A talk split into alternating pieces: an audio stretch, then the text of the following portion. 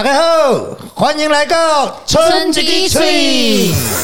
是我们今年就是米其林这一块必比登牛的推荐。我说那是什么东西？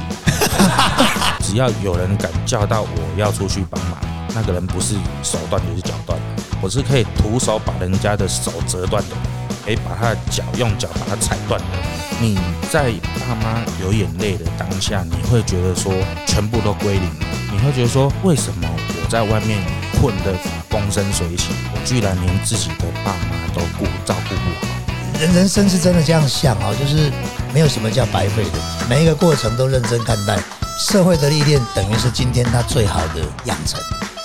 哎，大家好，我是村老板。大家好，我是村一枝的阿哲。哎、大家好，我是金赏轩餐厅的雄厚。雄厚这个名字取得太好了，要不要开戏的雄厚啊？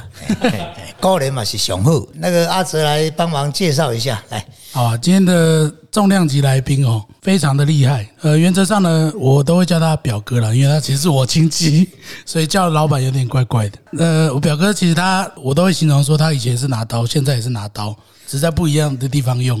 对那等一下让他来分享。那现在呢，他其实是呃这个台菜海鲜餐厅金赏轩的主厨兼老板，他的开店之路非常的神奇哦。一般人密比登的推荐这件事情，会感觉要很久才能拿得到。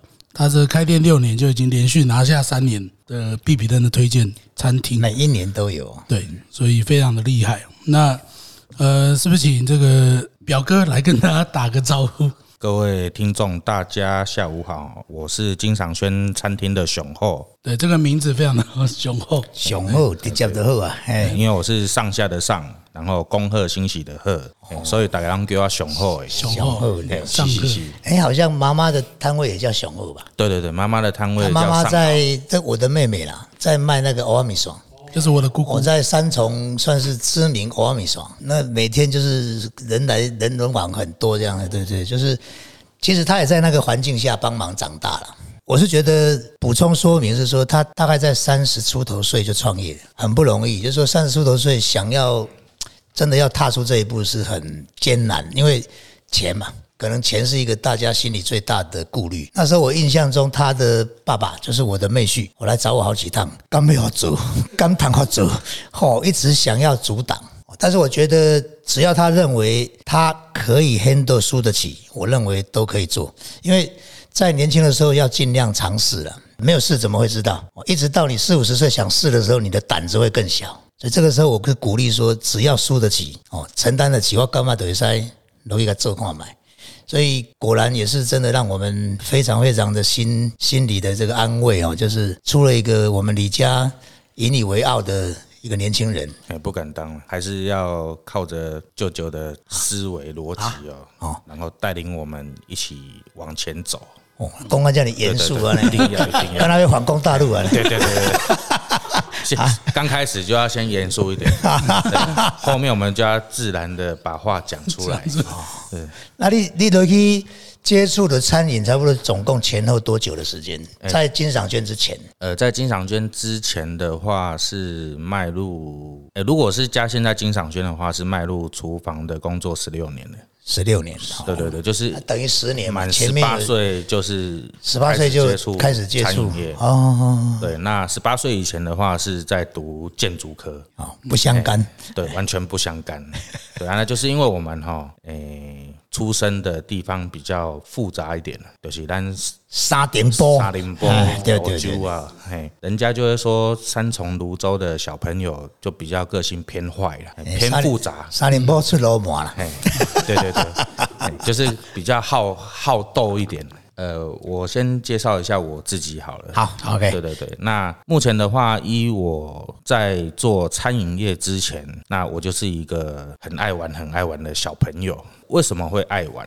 因为三重哦，枕头多，公庙多，兄弟多。嗯，兄弟对多对对对对，所以你在读国中、国小时期，哎，其实你国小就看到有同学在抽烟呢，哎，你会不知道说怎么有这种办法？应该是在我印象中，我小时候唯一看到抽烟这件事情是我的阿公啊，哎，对对对，就我小时候也是可以说是幼稚园的之前都是我的阿公带大的。他的阿公就是我的爸爸。其实你们在国小的时候，或者是国中，你你会不知道你的人生的目标是什么，因为那个时候就是这么小，你你好像就是要觉得说，我要每天过得很开心、很快乐。你会去想说，哎，为什么我们三重泸州的宫庙这么多？其实那个就是一个在地的一个文化啦。嗯，对，所以沙林波以前人拢讲吼，顶头嘴、角头嘴，角头，嘿，对对对，所以小时候我的同学就会去接触正头。啊。你小时候朋友这么多，同学这么多，你就会想要跟他们一起，嗯，才会觉得是大家是一起的好朋友。对，那小时候我就加入正头，哎，那个时间点都不敢让我的爸妈知道，我不知道。就一定不知道，也不知道。哎，如果知道我那时候有被带账，我就会找他来帮忙。害我带账还要请律师哎，麻烦我们现还花钱。我们现在还是用得到？多少用得到这样子。对，那读国中之后，其实就是我们就学的其中的一个过程。那这个过程，其实你还是在国中阶段，你会不知道你的目标是什么。对，所以你的目标就是要继续玩。想办法玩。那个时候，我们的书包哦，可以说是只有皮啊。我是七年级的，我们以前的书包有分外层跟内层，外层是、呃那个叫什么？帆布的。帆布，帆布。里面就有一层类似有点防水的。嗯，哎，我们想办法拿美工刀，小时候就要先学会什么叫做美术。我们先把里面那个防水的割拿，掉，嗯，哦，只剩下外面那一层帆布啊，那个在拿去学校的时候，就两根手指头就可以提到学校去了，因为我们要轻啊，要帅哦。哎，然后小时候我们的文具只有两种，一种叫做圆珠笔，一种叫做立可白。对，那立可白的作用是什么？就是你要把你的那个书包画得很漂亮。对，我书包上面要画画，对对对对对对上面书要书包是可以画画的，对，所以你在书包上面就会开始在画一些作画啊，对，差点就走入一些美术系。对，差就差这么一点。对对，没错没错。圆珠笔是做什么用的？以前我们在考试的时候，因为我们就真的不爱读书哦。那我们考试的时候，我们的绝招是什么就？用转的，哎，我们在桌上画一个十字架，然后就写 A B C D 跟一二三四。学校考卷一发下来，你就开始在那边转，好，转到针转到哪里就你这一堆的答案就是 A。对，那我们不是没目标哦，我们这一班的同学会说，来，我们来看谁转的速度最快，把把答案最快把它填完。填完的对，我们下课就请喝饮料。对，这是我们的年轻的时乐趣，哎，对现在有那复选题可能比较困难了，因为现在现在没办法。复选题就看隔壁的嘛，对对。读到高中的时候，因为我的爸妈知道我个性很开放，那也很很喜欢交朋友，他就很担心我会学坏，所以我爸妈就让我在高中时期把我的就学就一路读到阳明山的敦叙工商。山上去了，嗯，敦叙是在北头山上，对对对，那那个时候是以高中来讲是，哎，那个时候是算工商，它是职业学校啦它是职业职业学校，它算是最高学府。因为位置最高，对对对，就是成绩最高，第一第一第一公墓旁边，为什么会到那边读书？因为翘课翘不了，因为你一翘课，你要花很多时间才很长时间。才能下得了山。对，那 你要上山时间也是一样。对，所以就为了要让我们接触到的朋友不要是在市区里面。就会觉得我们会比较乖啊，可是万万没想到，在高中时期才是我人生最最精彩的时候，哎，对对对，那个时候就不知道什么叫上课。那后面学了建筑科，哎，建筑制图我还有把证照考到了，哎，真的很认真学，因为我觉得画画很好玩。那个不那个不是用转的嘛？对那个没有办法转，因为 那个建筑制图的丙级哈，跟你的那个 CAD，我们会称为 CAD，它是一种专门在画画图的画画图的一个软体程式。对，那那个时候我会觉得这东西很好玩，所以哎、我就学了。对，那那个制图没办法用转的原因，是因为它会给你一个图表，那你要在你的制图的那一张纸上面把那个图表全部一比一把它画上去。对，所以我在那一个时间点内，我就有考到一张建筑制图的一个证照。嗯，对。可是，在其他的过程中，诶、就是想办法让自己可以，因为我是三重人，当然不可以丢三重人的脸。我们来到台北市上课，哈，我们就一定要在台北市让他们知道三重三重的厉害，对，不是这么好欺负的。嗯，对，所以我们在高中时期啊，我记得我做过最疯狂的一件事情，是在我们的校庆的当天，我们早上校庆哦，下午居然还要上课呢，最后两节课还要叫我们上课哦，我受不了，我带着全校六个班级一起翘课。那个时候，全校的教官、老师、主任就只剩校长没有冲出来追学生，其他全部我都带走了。然后我们当天写了一百四十几张悔过书了。每个全部的人都写，每个人隔天来都在那边写悔过书，写到我们主任说好了，你们你们有心写就好了，因为我没有办法跟学校提报说为什么这么多学生翘课，因为他还要有一个报告要跟学校回报嘛。高中时期哈，也不能说是混黑道啦，我们称为那个叫社团嘛。嗯 讲好听一点叫社团啦。嗯，所以有社长，对对对对对。那 你在高中时期，因为你你是在台北市上课，你会有很多来自不同地方的学生，有会有士林北投，然后会有石牌，会有内湖，会有淡水、关渡，哎，你就要想办法跟这些人打交道。你要招募招募社员，不用招募啊，就是要靠拳头跟他们交流啊。嗯，对，我们以前小时候真的是这样。我在高中时期真的是的那一段时间点内，我做了蛮多很疯狂的事情。到高中，我记得才二年级吧，在台北市有一个某某的。大哥过世了，然后办了一场世纪公认很大的一个公祭，告别式，对告别式，然后我们还要去桃园中正机场接那个日本山口组的社长，特别帮这个角头办了一场公祭，因为我当天因为我以前的好朋友很多，跟我下面的人非常多，超一百多个，那我居然笨到哈，我带着他们在民权西路站换我们公司的衣服，就。你就看到一百多个黑衣人站在民权换衣服西路站，对，那刑事组就抓人了，跟少年队就开始找人了，就说奇怪，这个人到底是谁？为什么可以带这么多人在民权西路站？在路上换衣服，对，就这么特别。我以前的思维逻辑就很简单，因为那边空旷，比较好换衣服，集体换衣服，对对对是街头表演，对，算算了，算了 算了算了。那我们就一起到那个公祭的会场。那在这个过程中，因为我们要送那个大哥离开，就就因为基本上所有的新闻媒体都有去过做拍摄，因为我们的身份比较特别啊，我们就站比较前面，然后就被摄影机拍到。因为以前的工具居然有办法是 live 现场直播呢，新闻记者是 live 直播，结果我的爸妈就看到我居然在那边，然后那时候手机都是易付卡。哎，你就要想办法不让手机震动，就关机了。他们都找不到人，然后到当天的晚上结束离开。哎，我看到我舅舅坐在我家的客厅，嗯，然后我的爸妈也坐着。其实，在这个过程中，你会觉得说啊，我就去参加一个活动而已，我没干嘛，那为什么要这么多人？会觉得家里怎么突然这么热闹？家里三个人觉得很多，外面一百个人。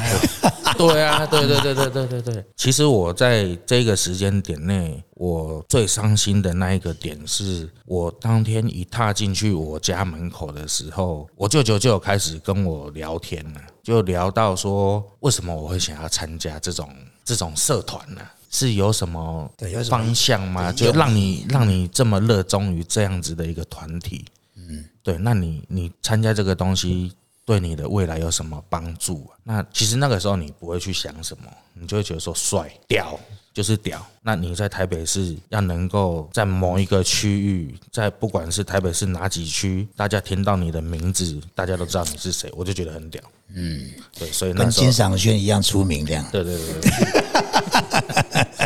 那其实，在这样子的一个过程哦，听完舅舅的话，其实你好像脑筋有闪了一下，我不知道是不是就像看连续剧一样，这是一个剧情，我不知道是不是他们那个时候，的分岔路，对对对，就好像是那个时候他们演出来的，让我感动哎，对，因为。舅舅聊完之后，变成我爸妈在直问我说：“爸爸妈妈从小到大，你想要学什么？我们有让你不给你学吗？你想要什么？有爸爸妈妈不买给你过吗？”你为什么要这样子让我们担心跟伤心？就从那个时间点，我看到我的爸妈就哭了，因为我从小到大不太会去在乎我爸妈的想法跟思维，因为我我我个性很开放，所以我很做我自己。那我很喜欢交朋友。你第一次很认真的跟爸爸妈妈四目这样对焦，就二打四啊，嗯二两颗眼睛打四颗眼睛。你看到他们是边讲话眼泪边流的时候，你会觉得好像自己真的做错什么，但是你会不知道说你做错了。那在这个之后，其实就已经完全把自己打趴了啦。因为我的观念是，我可以在外面很凶。我以前不夸张，我出去哦，只要有人敢叫到我要出去帮忙，那个人不是手断就是脚断。我是可以徒手把人家的手折断的人，可以把他的脚用脚把他踩断的人。我是凶到这种程度。然后你在爸妈流眼泪的当下，你会觉得说，全部都归零了。你会觉得说，为什么我在外面混得风生水起，嗯，我居然连自己的爸妈都顾照顾不好？从那一个时间点内，我就告诉我自己说，我好像不能再浪费自己的时间了，因为那个时间点才高二，要找到另一个人生的对对对对对，那你就会告诉自己说，你未来你要干嘛？你会完全没有目标。所以你在这个过程中，自己的家人哦，我应该是算很多小朋友里面算是很幸福的。我从小到大，我可以学水彩、学素描、学炭笔、学书法、学溜冰、学游泳、学技术风筝、学脚踏车、学玩遥控飞机、学玩遥控车，我能玩的。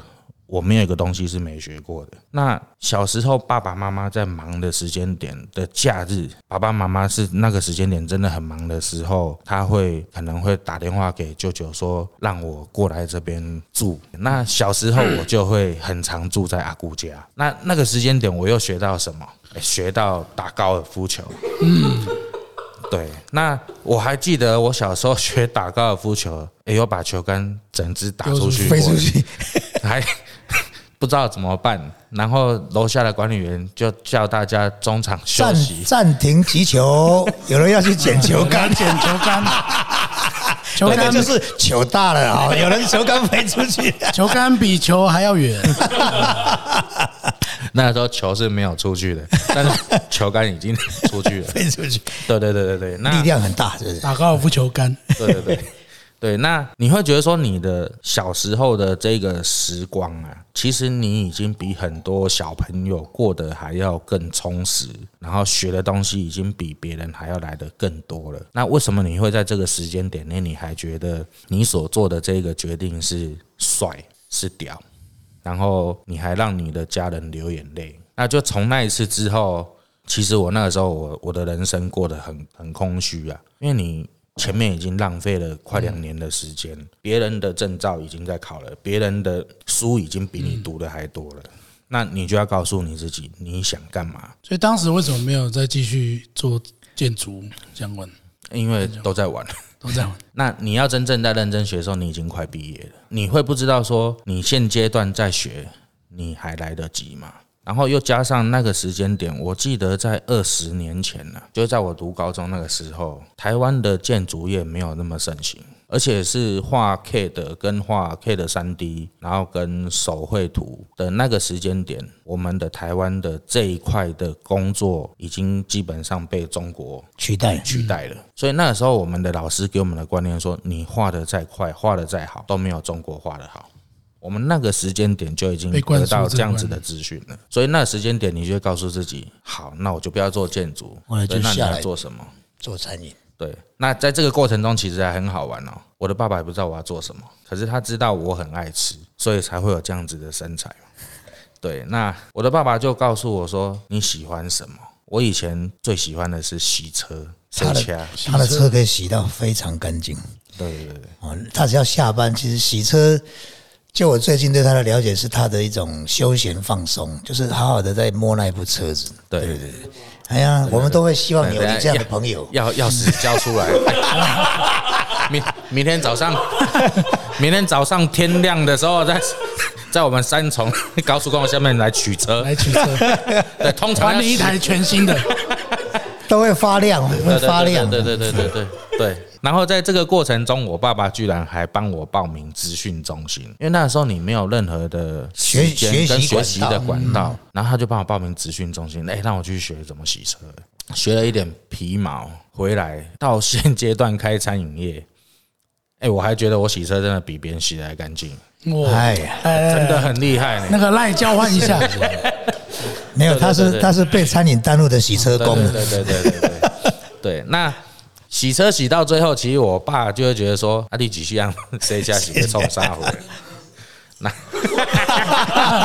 有人把钥匙交出来了 啊！是是是，那后面会选择餐饮的原因，是因为我们家从国小毕业之后，因为我爸爸本来的工作是在染珍珠，是跟我舅舅一起在做染珍珠的工作。塑胶外面的 coating 就是它外面会变成里面是塑胶，外面是一个珍珠漆。嗯，它是拿来做法饰啊、项链啊那种材料，一颗一颗的珠子。对对对，那我爸爸是因为每天都在那个很热的工厂，然后每天都在闻那些化学原料，然后他觉得他自己身体就没有那么好，那他就决定他要放弃这一个产业。对，那他的这一个产业也真的让他在那个时间点赚到不少钱，以以前的那个时代了。可是他还是会为了我们身体健康身啊，体健康，对，所以他放弃了这一个产业。要不然他那个时候他在呃我们整个台北市的市场，我爸爸的功夫算是数一数二的。对，因为我爸爸做事也很认真。对，那到他放弃了他的原本产业，他也不知道他要做什么，所以在我们国小。毕业之后，他发现他自己很爱吃面线。我们我的阿妈家是在基隆，面线很好吃，对，那我们就会去火车的那个天桥下吃一间面线摊。那那一间不知道现应该没有了啦，那个老板应该已经离开，因为我小时候我小的时候去，他已经应该六七十岁了。嗯。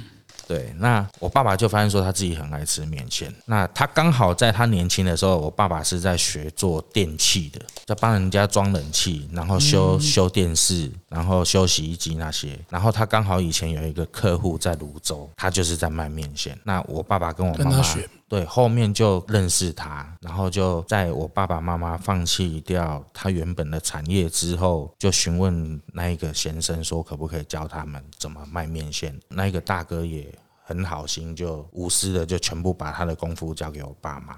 对，那我爸爸后续就在我国小毕业之后就开始卖面线。我爸爸也是因为在那个时间点才觉得说我是不是适合做餐饮业，因为小时候我觉得我妈妈。很辛苦，因为我从国小每天的早餐都是我妈妈亲自做给我们吃，然后午餐就是前一天晚、晚餐，嗯，然后包到隔天中午就顺便带去学校蒸，做便当了。对，那就这样子浩荡荡把我养的这么大，妈妈煮的味道也很好。那我爸爸也很爱，因为我爸爸是基隆人，他的嘴巴有够挑的，能多挑就有多挑。对，那也可能因为我爸爸的那个个性，养成我妈妈必须要煮一桌，常常要煮一桌好菜。对，那。我爸爸就问我说：“你对餐饮有没有兴趣？”我说：“我不知道，可能有兴趣。”那我就开始去接触餐饮业，这是这是我开始踏入餐饮业的开始。就是刚刚听起来，就是你对有兴趣的东西，其实会蛮快很就投入了。可以投入。然后，其实你的乙级，因为我知道餐饮乙级是非常哦，对啊，不容易考，对对对，但是啊你好像一年对我一年就一年考到了就考到餐饮乙级，对对对，那呃，其实餐饮业这一块哈，让我会有这么样子的一个冲劲，是因为我不想要再让我的爸妈伤心难过，我想要用很短的时间让他们知道你儿子跟别人不一样。嗯，对，所以我在这个求职跟求学，那还有求怎么学料理的这个过程，我花的时间应该是正常人的三倍时间。那是为什么？因为你以前你在做餐饮业，其实你不太会去碰到刀子。你如果是学徒的话，你进去哈，你可能就是盘子跟洗菜洗菜、洗菜切菜，杀活鱼，对，搬师傅的锅子盘子，你你就只有这些功能。结束的时候，你要负责洗他们的锅碗瓢盆，你就只有这些工作。那你会告诉自己，你觉得你这样子要过一生吗？那我在后期的时候，我就告诉我自己，我一定要用很短的时间，让你们这些师傅啊。主动来教我你们想学的东西。他如果教对，就是我想学的东西，如果他放给我，他会更轻松。以前我小时候是这个观念，我宁可花很多人不想做的时间，我去做你们不想做的事情。那这些都是我的，这是我自己学到的。那刚好师傅也不想学，不不是不想学，不想是不做想做。有些没有那么有成就感的工作，对对就慢慢教下来了。对，不过这个的互动过程，我觉得那时候也听那个尊老板讲很多，就是说怎么跟上面做互动，互动就是师傅了，就你好像会那个叫向上管理，就向上管理这件事情，我觉得也是值得很简单哦，二十几岁哦，他会来叫我这边帮他买一只手表，要去送给上面的师傅。这个是很不容易，我觉得这个是在他社会历练过程中，他会去判断人的这种个性，然后人的人性，嗯，他会知道先有一些示好，或者等于讲有一些互动，让对方愿意把功夫传授给他。我觉得这个是雄厚，让我觉得他前面那个所谓的荒唐岁月都不会是没有用处的。他那个荒唐岁月对人的判断跟观察是极其细微，不然他没有办法带那么多兄弟。理论上是这样，因为大家一定会跟着他，一定是觉得他有没有被照顾到嘛。啊，他这个这个个性又回到餐饮的部分，也等于是向上管理。那些老实讲，师傅通常是会让你熬很久，让你在那边做苦工了。就会让你做很久的这种基层的工作，但他能够很快的让师傅愿意把他提拔起来，把重要的工作交给他。我觉得人人生是真的这样想哦，就是没有什么叫白费的，每一个过程都认真看待。社会的历练等于是今天他最好的养成。他踏进来这个行业，原来人家可能要花三年、五年的时间，才有办法再晋升到某一个位阶。他可能在一两年就已经上去了。我想这个这个是让我们看到一个非常值得佩服的一个年轻人，就是说他只要找到热情，他就义无反顾了。嗯，一般人会有很多犹豫啦，就是说、啊、我做这些干嘛好，我做这边冲上，但是当他确定这个方向是我要的，他就是全力以赴。我觉得这个是在他身上我看到非常难得的一个表现呐。哦，这个也是真的，我说你是让我们引以为荣啊，对。没有啦，就是当然目标还是想要跟舅舅一样，这样这么有成就。啊！对对对对。好，我们今天是互相表扬大会嘛？啊，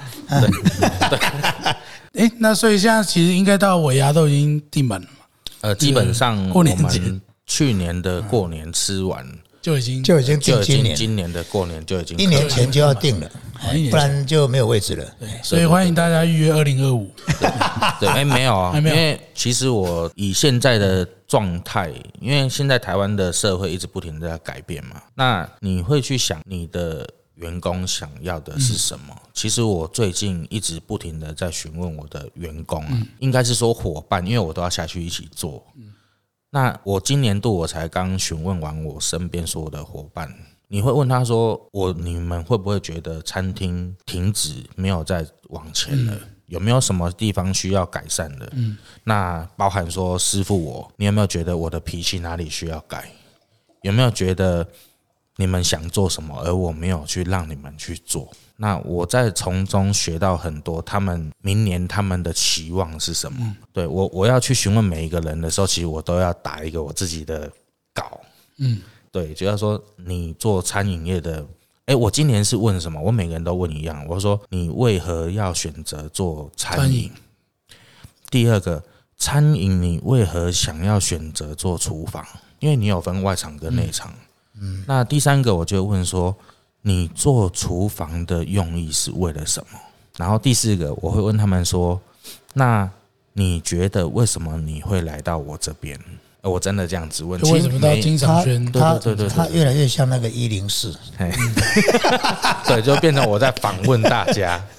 对，那因为我我是没有脾气的人，我以前脾气很大，但是他们一直不停的在让我改变，嗯，所以他们现在很敢跟我说实话。因为其实呃，职场上最怕的是什么？见人说人话，见鬼说鬼话。看到老板就是先巴结，不说实话，就算不行，也要跟你说非常好，没有问题。你要学着让他们去说实话，就像今天这道菜炒不好没关系，我们可以让员工吃，但是我们不要给客人吃，不要把这道菜放到客人桌上，让客人反映这道菜有问题。对我，我一直不停的是给他们这样子的一个观念。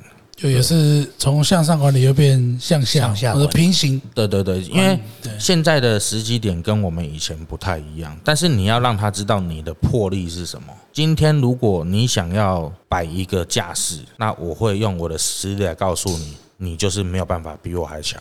那今天如果你想要在这个职场上有一个身份地位跟讲话的权利，那你就要用你的实力来告诉我你准备了些什么。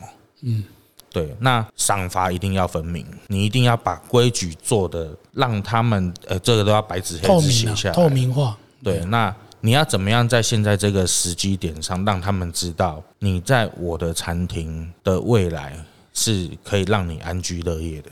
那我不敢说我很厉害，但是我敢说我真的没什么赚钱。对，真的吗？哎，真的没什看不么赚钱，出来。真的啦，哎呀，真的真的真的，我我看你各种贷款。真的哦，我看你一直洗车，车子一直 一直换。洗车比较赚钱，对对对对对对对对对。不过不过那时候你会知道你会有得比比登的人来吗？哎，不知道呢。就忽然间就通知你。对，因为其实这一段这一段可以以解释一下，因为大家对比比登只是知道比比登，但是那个过程应该是我们最外面的人是不知道还有。就是，对啊，因为比比登，我觉得他一定就是会被推荐，有他的原因嘛。那就是说，就是熊猫这边觉得金赏轩跟其他的可能类似的台菜的餐厅的最大的差异可能在哪里？先先讲比比登啊，对，比比登啊，然后利比登这一段的话是呃，其实就是在疫情的第一年开始，疫情的第一年就是非常的严重。那其实餐饮业也是从那个时间点开始，该倒的倒，该暂停休业的休业啦，该收的都收了。对，那其实那个时间点你会不知道你要干嘛。那有了，我也我我有看你也在卖便当嘛，哦，对，也在卖便当，做外外带嘛，对，对，还送到信义区这边来。餐厅已经都没有人进去了，对，对，就禁止内用。那在这个时间点，你的伙伴是你最大的帮助，因为那个时候自己想破头，完全没有方法。那你要询问他们说：“来，我现在已经遇到瓶颈了。你们也看到，现在我们每天都是我看你，你看我要。一起想办法怎 对么，那那个白铁已经走下去白铁的部分已经刷到亮到，我已经不知道要怎么样可以让它更亮。那时候厨房清洁做到彻底 后，做到彻底啊。对，那他们就给我方法，也有卖便当，也有卖一些呃商业的，可能一千块的盒菜这样子。哦，对，那你要想办法去让大家不要闲下来。那其实，在疫情每年的疫情来都是大概在两个月的时间，两到三个月才开始缓缓和。那我可以说，第一年跟第二年的疫情哦，我就光那两个月，一个月就哎、平均每一次都是两两个月，你会不知道说烧钱有办法烧这么快，两个月最少都要赔两百多万，你们是在厨厨房赌博吗？没有呢？对，因为店租跟那些，对，就是你的固定成本太多了，然后你的便当做出来一个只赚十块，赚二十块，你会不知道说你到底在做什么。以前的目标是说不要让大家闲下来就好。那我们以前所赚来的钱都够大家用，就到赔完得屁屁灯之前，我跟我的哥哥还在讨论哦。那个时候，哎、银行有够聪明的，防疫的那个企业跟银行配合的利率居然跟房贷一样低。对他问我们要不要贷款，那个时候我们就一直在想我们要不要贷款。那时候我们的爸爸妈妈一直在问我们说：“你们还撑得下去吗？”后我都瞪 hình 抗说：“我钱就是跟他追你啊，唔知被安那怎银行啊，钱就追。唔知被唔知被安怎了了。哦，那那个时间点，我就一直在跟我哥在讨论要不要去贷款。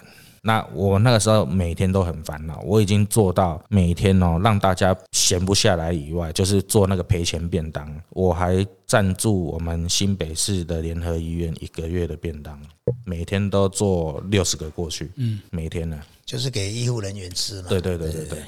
然后我在很失落的准备要去贷款的时候，比比登来了，哎、我在菜市场买菜，结果我就一样骑着我的破摩托车骑到斜坡上面，突然就手机就亮起来，然后一接起来，他说：“啊，我是某某新闻台的记者，那我稍等可以去你们餐厅做一个专访嘛？”我说：“你要干嘛以为是诈骗？”集对，我说：“我 说你想干嘛？我都合法，我都合法劳健保你来干嘛都有保，我我有犯我有犯法，他说没有，他说你不要紧张。我说那你你找我要干嘛？他说没有，你你是我们今年就是米其林这一块必比灯，你有被推荐。我说那是什么东西？其实以前只知道米其林，不知道有必比灯。哦，他说你你不知道吗？我说对，我不知道。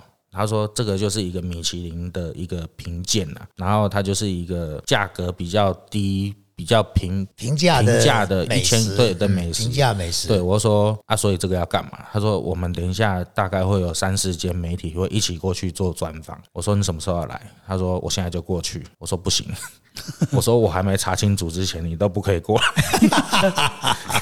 对，然后我就开始打电话去，对，打电话去问说 B B 灯是什么？就网络上，我就第一个我先打给我哥哥，我说哥，你知道 B B 灯是什么吗？他说我不知道。对我说，刚刚有新闻记者打来说我们得比比登，他说是米其林的，然后我哥就开始在网络上搜寻，他说对，他说这个很厉害，我说厉害在哪里？他说反正就很厉害，然后我就说他们说要过来采访，我说真的吗？我的劳保跟健保对都有都有把都有把都有把都有把，对，那在那一个时间点，就因为这一个东西翻转了我现在的我。状态，对，就是一个机会点了，对，可是，在得比比登之前，我相信我会跟外面的餐厅比较不一样的地方是，呃，其实我舅舅的一个好朋友就是在卖羊肉炉的，对，那他也给我很多他做料理的观念，包含说以前，呃，我学中餐这一块，因为我的基础功打得非常扎实，嗯，因为我在那个时机点非常的认真，花三倍的时间，对对对对对，所以。呃，我一路走过来到开店哈，我只坚持两个字啊，就是我舅舅家的家规啊，就是分寸。对，那分寸对我来说哈，是一个非常重要的东西。别人都会说我们做事情要知福、惜福、感恩，可是我却告诉我的伙伴你没有分寸哈，你这三个东西你是永远都拿不到的。对，那所以我在拿到比比灯的时候，其实我很感。感恩呐，就是我身边每一个照顾我的客人，然后还有我身边的伙伴，对，那也是很谢谢我的舅舅了。卖过了，对对对对。我们已经那个赞赏大会已经差不多要结束，对对对对对对对对。好，对，那我觉得，呃，因为时间也差不多，我们来最后一个问题啊，就是我觉得最重要就是，如果大家到丁长圈去吃饭，嗯，你会推荐大家必点的是三道菜。什么料理？三道菜。其实都可以点诶。都都是招牌。必比登好像是不是也会主动推荐菜色？哎，其实没有。必比登它的标准是会有三道菜，然后它的加价格加起来不会超过一千块。哦，这是它的最低。它的标准哦，因为我昨天有看一个。YouTube 上面就是说，必比登就是有推荐那三道菜。那好，原来是三道菜加起来价格在一千块以内的。对对对对。但是是好吃的。对。哦，是这个条件。我自己最有印象是那个香芹牛肉。对，香芹牛肉。对对，然后呃，香芹牛肉这道菜比较特别，是因为我们台湾的中餐厅的牛肉大部分都是拿牛的里脊肉，然后会用很多的嫩筋粉下去让肉变。嫩很嫩，变好吃。可是我是直接去跟厂商说，我要美国的一板牛，对，然后要等级要 choice 的。很多人都会觉得说，为什么牛肉的料理卖这么贵？我就跟他说，没办法，我的食材就是就是那么贵。对，那我也不用去加很多的化学原料。嗯。对，那我就可以让这个东西变好吃。好吃哦，它它它原材料就是要好了。对对对。所以大家对到金场圈可以点一下香芹牛肉。对啊，可是尽量少点啊，因为因为成本哦，那个利润呢，真的是少之又少。我刚刚提到一个，也是我们春一枝的重点，就是说我们做冰棒，为什么人家都说，哎，你们好像单价比较高一点？对啊，其实就是像你讲的食材了，因为我们。不添加的方式，其实就是需要用到很好的对前段的食材，它的原味。你像今年其实买很多东西涨很多，但是你不付到那个钱，你买不到那个品质。但你付那个钱之后，你的成本就是往上一直在加嘛。所以这个有时候你想想看哦，我如果买的是，比如说一斤是。三十五块好了，我的取果率只有四十八、五十八，跟我一斤买到变成六十块，我的取果率还是四十八、五十八。你知道那个价格已经翻了三倍，你以为只差十五块，其实不是，是是因为你的取果率低，它整个成本是往上拉很多的。嗯，所以所以这个在做真正的，我觉得是饮食这一块的哦，其实不能避免，就是你得先把前面的材料食材真的要控制好，要不然。你没有添加，大概就就穿帮了，因为你没有东西可以去让他掩饰嘛。好，那今天对非常的感谢这个这个表哥这个可以带一百多人一起换衣服的人，可以对不对可以。太厉害了。诶，他们现在的规划可能对，明年的规划可能我的除会有调整会做整个过年只会做外带年菜外带，年菜外带就不内用了。因为其实我这今年金赏轩已经开到迈入第六年了。嗯那其实我真正所看到的，从呃同事，然后到同事结婚，到同事现在还有生两个小孩的，那其实你会一直不停的在观察你身边的伙伴。其实现在有小孩的，他的重心希望就是希望能家庭啊，够家庭稳定，对啊，对，因为现在的年轻人其实不敢说台湾缺工这么严重，但是其实真正最重要的是，我们身为资方有没有办法去关心到你下面的伙伴，他需要的东西是什么？对，对，像我们老王就是需要二零二五年的年菜，可以等一下先马上加赖以定对。对，马上定哎，出不过我刚刚有跟你聊了一下，是那个佛跳墙，嘿，佛跳墙，佛跳墙可以单点吗？佛跳墙可以单可，以单点哦可以单，点。对。其实如果吃不到整套，点一个佛跳墙也很棒，真的，它就是可以百搭。无论你是饭啊、面啊，什么都来。我觉得佛跳墙是非常棒的东西。那它佛跳墙也做得非常好吃，那东西都要做得好吃啊，因为其实我在做料理的时候，呃，我餐厅在营业前，我爸爸是每天都来店里面报道，他都是不自主的，就突然跟我说，就跟我们柜台哦，就说神秘客集合，对，就他才是真正的比比登的神秘客。对，其其实帮助雄厚蛮大的是他的爸爸，因为他爸爸那个极挑剔的这种味蕾，进来很不客气的就直接给他吐槽。